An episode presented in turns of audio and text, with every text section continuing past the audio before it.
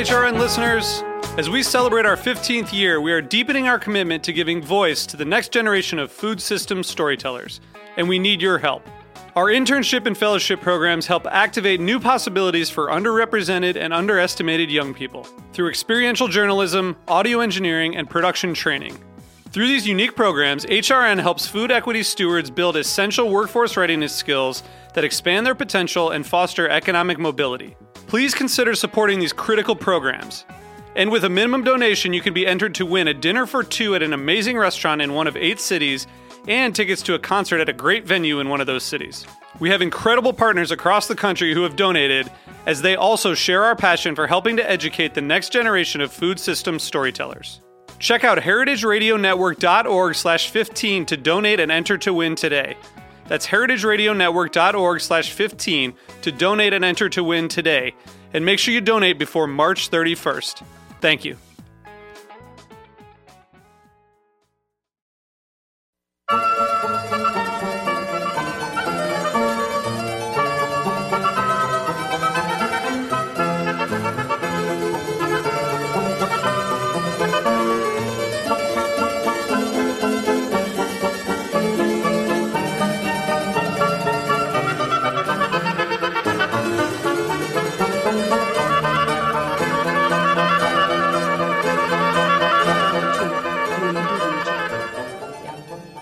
Welcome, buongiorno, and hello. You're listening to A Taste of the Past. I'm Linda Pelaccio, and you're listening, you've tuned in to Heritage Radio Network.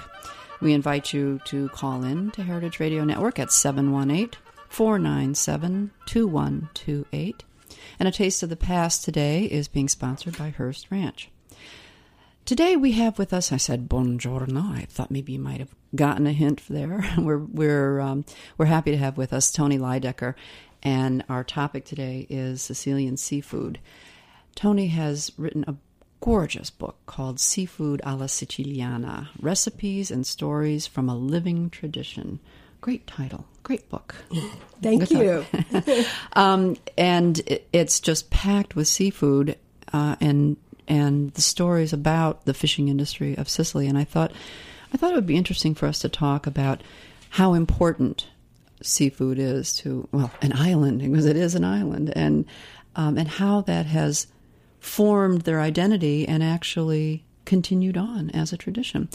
Um, and who better to talk but Toni? Toni, how did you choose Sicily? What is there? Are, you have Sicil- Sicilian in your background, or Actually, with a, a name like Lydecker, I don't. Uh, but I've always had a passion for Italian cooking, and on my first trip to Sicily, I was really taken by how central seafood is to the culture there. And uh, everywhere you go, whether to markets, restaurants, everybody's eating fish, buying fish, talking about fish. Everybody has a, a, either a cook or a fisherman in the family who knows what to do.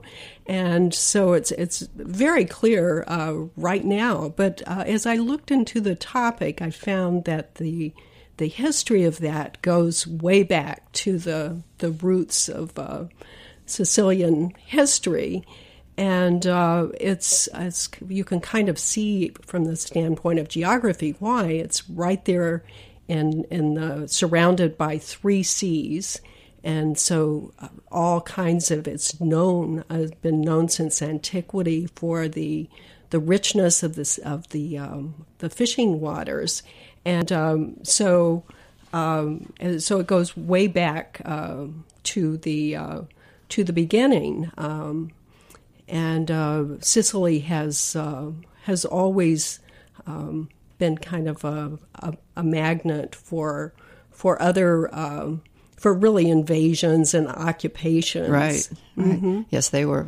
Well, being the largest island in the Mediterranean, and given their location uh, right off the, the tip of of southern Italy there and next to Europe, they were extremely valuable in terms of trade routes and, and protected waters. Right? Exactly, and there's there's a Sicilian saying, "Trouble comes from the sea," hmm. and referring to that, um, the Greeks were among the first to to take advantage of this. They, they saw Sicily as a giant breadbasket where they could grow wheat.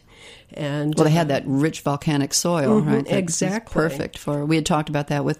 Um, with another guest, a culinary historian, talking about how that whole Mediterranean area had that rich volcanic soil, so perfect and ripe for wheat. Mm-hmm. And and just about uh, everything else too. Mm-hmm. There's a uh, quote, uh, saying by Lawrence Durrell about uh, how uh, almost everybody, everything in Sicily, there's a corner where almost everything takes, everything grows. Huh. And um, so, as other um, um, sort of uh, agriculture came to Sicily, um, it, uh, it expanded everybody um, the trouble came from the sea, but also opportunities because each culture left its its mark. Uh, the Greeks certainly olive oil and and uh, wine vineyards. Right. Well, we are going to. That's that's what makes Sicily so wonderfully interesting, and and I can't wait to to get into that more. But we're going to take a little break right now, and when we come back, we'll continue talking with Toni Lydecker on seafood alla Siciliana.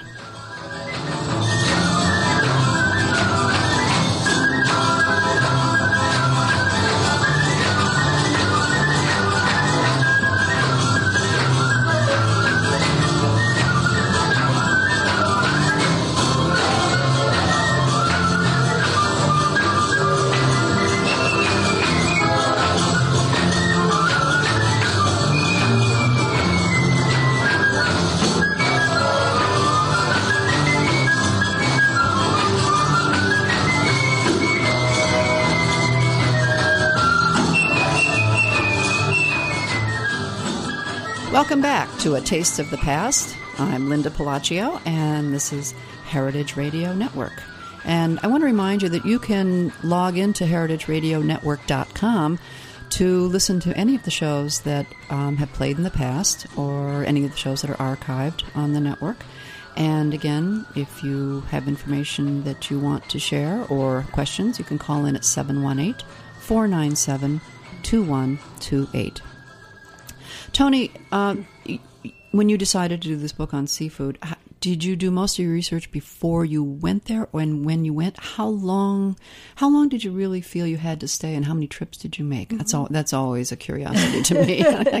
and, um, and I, I I took three trips um, that were sort of intense um, research trips where I was uh, talking to producers and, and fish processors and fishermen and working with cooks and chefs to really know um, how to get these flavors in the kitchen and uh, a lot of preparation before those trips and a lot of research after because I wanted I uh, my book is a, a cookbook. I wanted to, uh, for American cooks and uh, so these recipes for me were not just curiosities, but something I wanted cooks to be able to reproduce mm-hmm. here.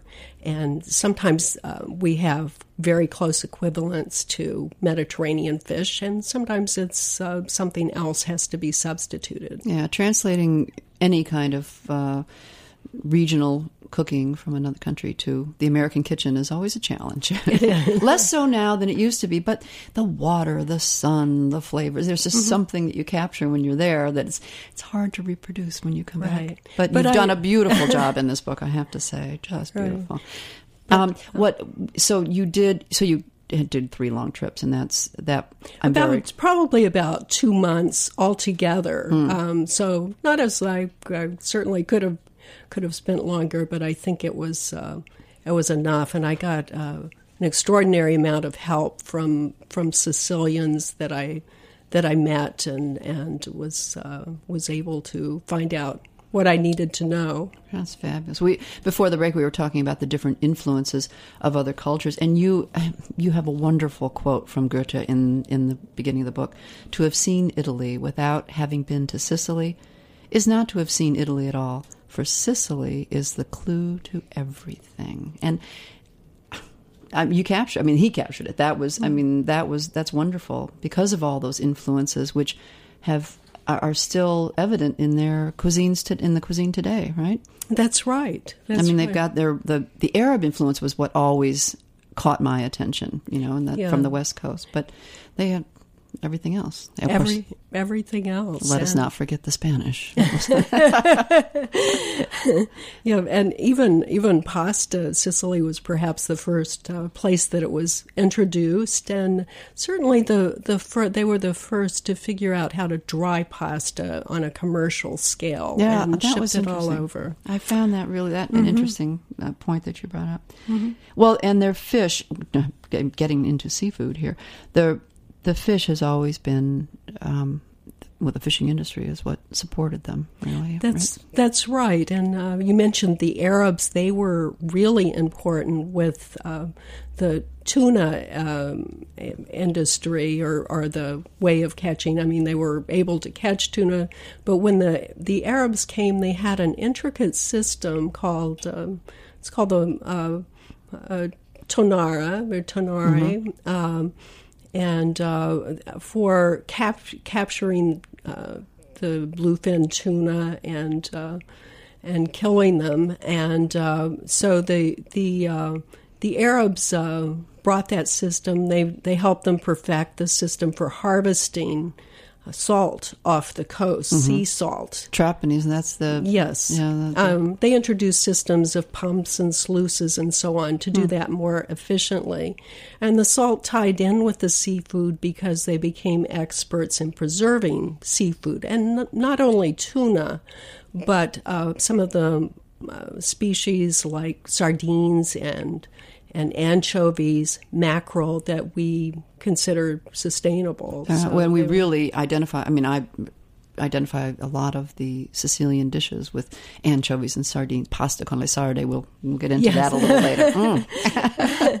Yeah, and exactly. And as, aside from uh, from being there and ready for the taking, those were the fish that were accessible to people who didn't have a lot of money. Tuna and swordfish were for if wealthy, you, huh? yeah, Mhm. wealthy. It's all fish has always been a luxury, but uh, these other fish were ones that that uh, other people could eat. Well, you mentioned that the the blue tail or the bluefin um, tuna has the, on the edge of having been fished out. Um, how are they at their sustainable practices? I mean, I know Mm-hmm. they always they always promoted these lesser species, as you mentioned, the mackerel Right. and the. But um, as far as tuna and swordfish, I mean, Uh-huh. are they are they practice? You know from recent visits, practicing more sustainable methods of, of Yeah, fishing. well, the the story of of uh, tuna was if if they were still doing them by uh, catching them by these ancient practices where the they waited until the spring and the tuna were were swimming through their waters, uh, with tuna being a migratory fish, uh, and they caught some of them and killed them one by one. If they were still doing that, they they wouldn't have. Uh, uh, depleted the Mediterranean. It's it's really in from about the '60s on, and it has to do with the the Japanese and the demand for bluefin tuna for uh, sushi and sashimi in Japan and eventually throughout the world. And so that's and now of course there are giant boats with sonar and so the whole um, te- the technology has changed, and that has uh, have driven has driven them into oblivion. There, there are still some tuna in the Mediterranean, but different, smaller species. Um, and I would say on the, the issue of sustainability, it's it's similar. I mean, it's a, a global problem, and they've they. Um, um, the EU and, and Italy and, and Sicily, they're, they they do make uh, um, they they do have some practices, but it, it's it's like here, it's a little scattershot. It's not as as thorough as you would you would like. But the preservation methods uh, certainly something that um, the rest of the the world actually learned from them in terms of. Of course, I mean it had been going on in ancient Rome um, for centuries, but uh, the salt salt being one of the integral. uh, ingredients in their diet, right? And it's uh, these products are very high quality. I, it's you don't really think of anchovies as being an artisanal product, but it absolutely is. It's all handwork. It's all done when the, the fish are absolutely fresh mm. and pristine. And if you haven't had anchovies in the south of Italy, you've never had anchovies. That's exactly the right. The taste is just unbelievable. They are, and they're yeah. they're plump, they're fat little fish. They're wonderful. Yeah, an absolute meal. Well, and that's really. Um, when we were, we were, talking about salt being um, such an important ingredient, but as is the olive oil and and the lemon juice you talk about the salmoriglio sauce. Yes, yeah, that's that's an example of a sauce, and it's a very simple sauce that goes with a, a whole baked or grilled fish. That's uh, has a lot of the products that are so wonderful in Sicily.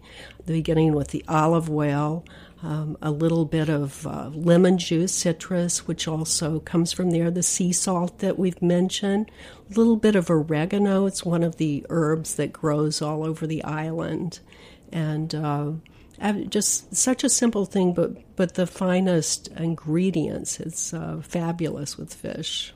And in, in your recipe for it, you, you did give I think it was for the Salmoriglio or one of them, the wonderful method for passing the sauce around and drizzling it on your fish.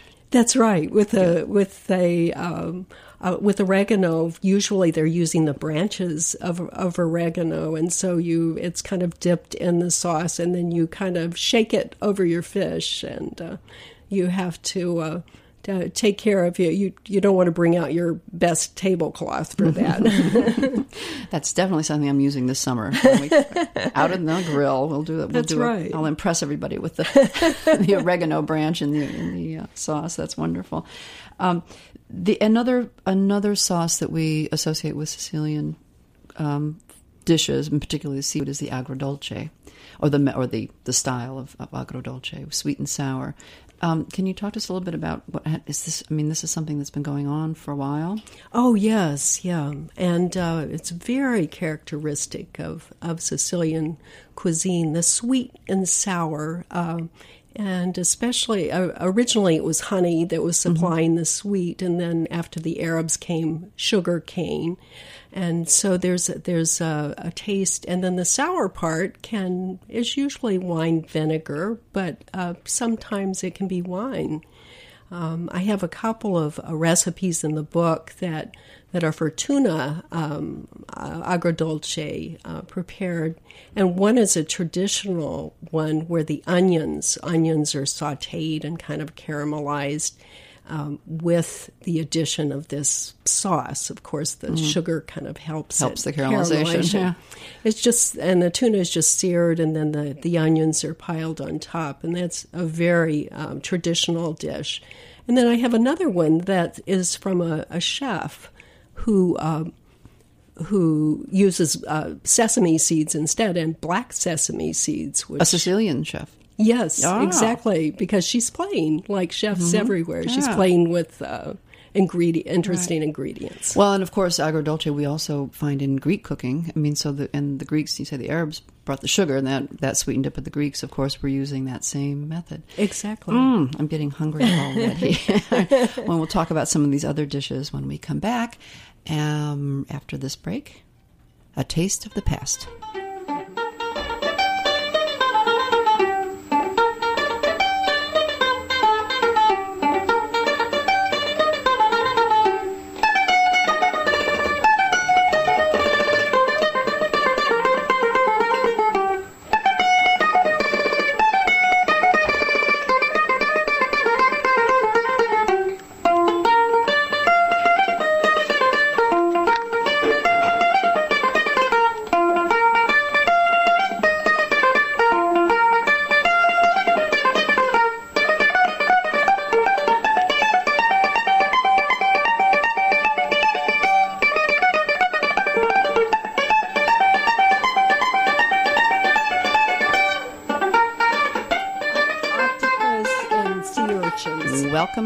To A Taste of the Past on Heritage Radio Network. We're happy today to be sponsored by Hearst, Hearst Ranches, and we're on heritageradionetwork.com if you want to tune in to any of the other shows. Our guest today is Toni Lydecker, author of Seafood alla Siciliana, Siciliana. And we were talking about some wonderful. Tony, Toni I am getting really hungry, you have to understand. we were talking about agrodolce and salmonella. And um, I, and I was thinking about a dish that I often made. Um, man, I haven't, know, I've made it recently, a peperonata agrodolce.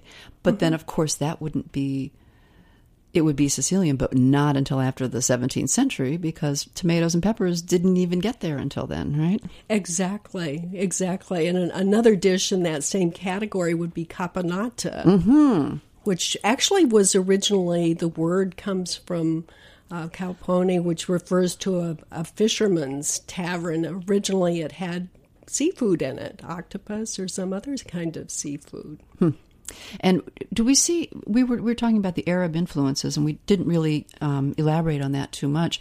But the West Coast is is really significantly different now. Have a lot of these dishes traveled, or is it still? Do you still find the regional differences? You do find regional differences. It's a large island, and uh, as in the rest of Italy, people um, tend to make what the specialties from from where they are and from their families. And uh, so, uh, if you're on the East Coast, you're not tasting probably the, one of the great specialties of the West Coast, which is couscous de pesce.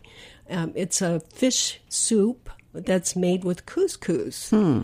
And it was the the Arabs who brought that, and uh, and they invented instead of using um, meat or vegetables as in North Africa, they used the fish that were all around them. So there's a wonderful, it's a very spicy, wonderful soup.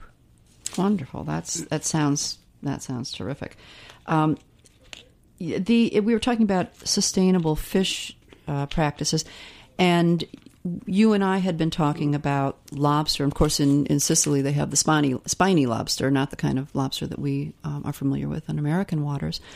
But you said there's a lot of shared, now a lot of shared um, culinary practices and appreciations for different foods. What What's happening with their lobster? They're, they're importing our lobster or? Um, to, to some extent. They What they eat is called aragosta, which mm-hmm. is a spiny lobster and uh, uh, there there's a wonderful soup made from it, and they also steam it and, and um, um, eat it in in acqua pazza, crazy water, and, and Spicy eat it, water, yeah, and eat it more or less as we do, um, just uh, steamed.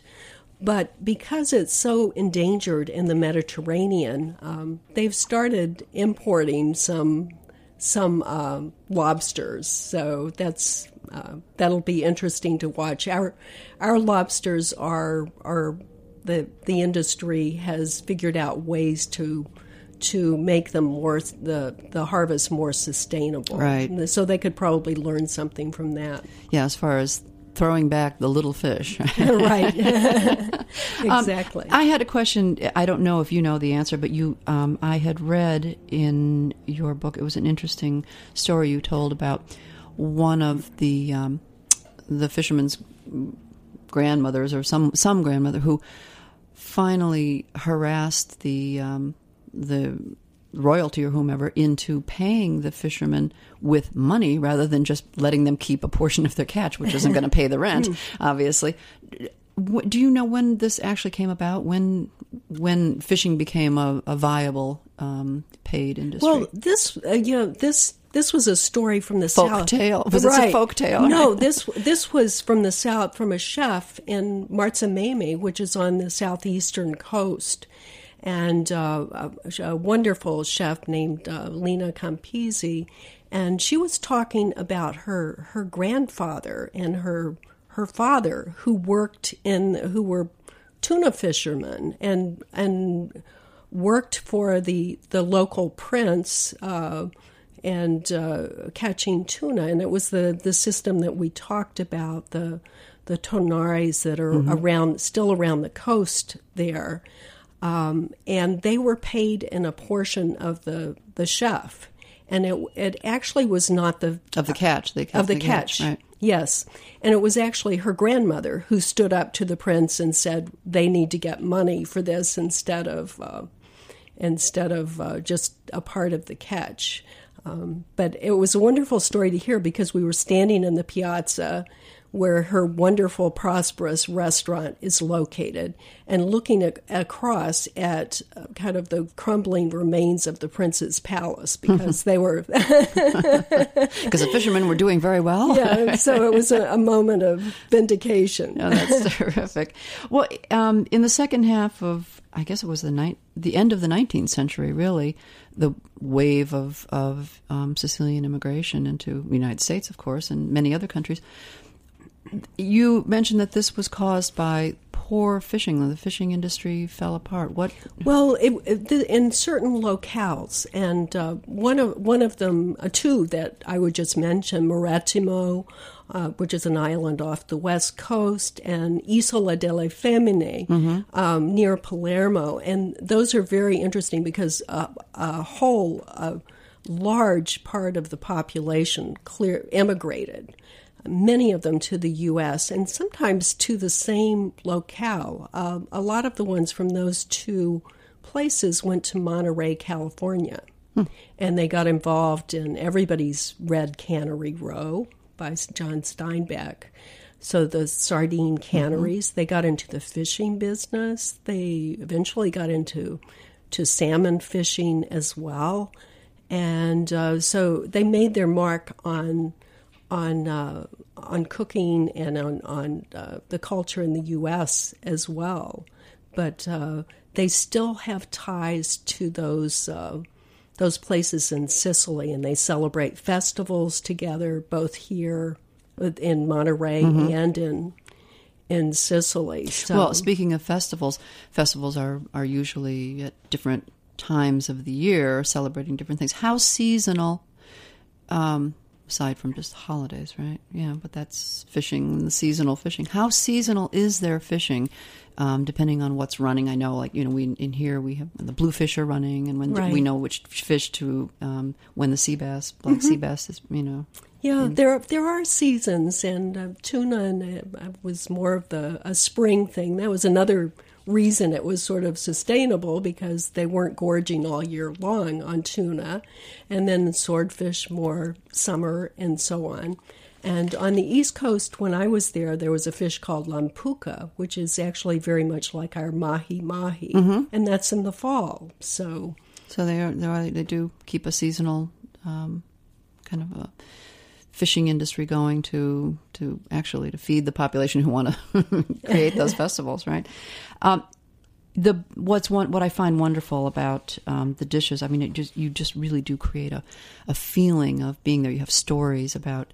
Um, each of the dishes and where they come from and the people involved and and that really puts a voice um, to the book, which I think is, something that Judith Jones, you were in on a of a uh, teleforum we had with Judith Jones, uh, Julia Childs, um, editor, and and that she mentions is such an important thing to bring back to cookbooks is that the voice and not just the quick one two three you know dump and stir recipes, but you really have given a story to every recipe, and and that I find um, wonderfully attractive, and and I laud you for that. If you could pick one dish that stole your heart in your research and writing of this book, what would you say it is, or could you do that? Oh my goodness, um, it's hard. It's like choosing your your favorite child. Uh, um, maybe one of the. I mean, one of the the. Uh, maybe I'll just mention mackerel because okay. that's that's a very under under. It's something I hadn't cooked a lot before, and now I'm absolutely in love with it. We have wonderful mackerel here, and my favorite way to cook it is roasted with and topped with wonderful breadcrumbs with a little bit of garlic and olive oil, a little bit of parsley, and it just goes into a hot oven. So it's the easiest thing in the world, and the fish is one of those fish that has good omega 3 fish oils, and mm. so it's delicious. Well, if that doesn't make you hungry for lunch, nothing will. So I encourage everyone to go out and eat more mackerel. It's sustainable and it's and it's delicious, and all those you know fatty omega 3 acids. We'll have pizza at Roberta's, which is pretty darn good, let me tell you. So, um, Toni, it's been a real pleasure. And uh, again, the name of Toni's book is Seafood alla Siciliana and we've been talking about the history and tradition of seafood in Sicily. I'm Linda Pelaccio, and this has been A Taste of the Past. And we've been sponsored today by Hearst Ranches, and you've been tuned in to Heritage Radio Network.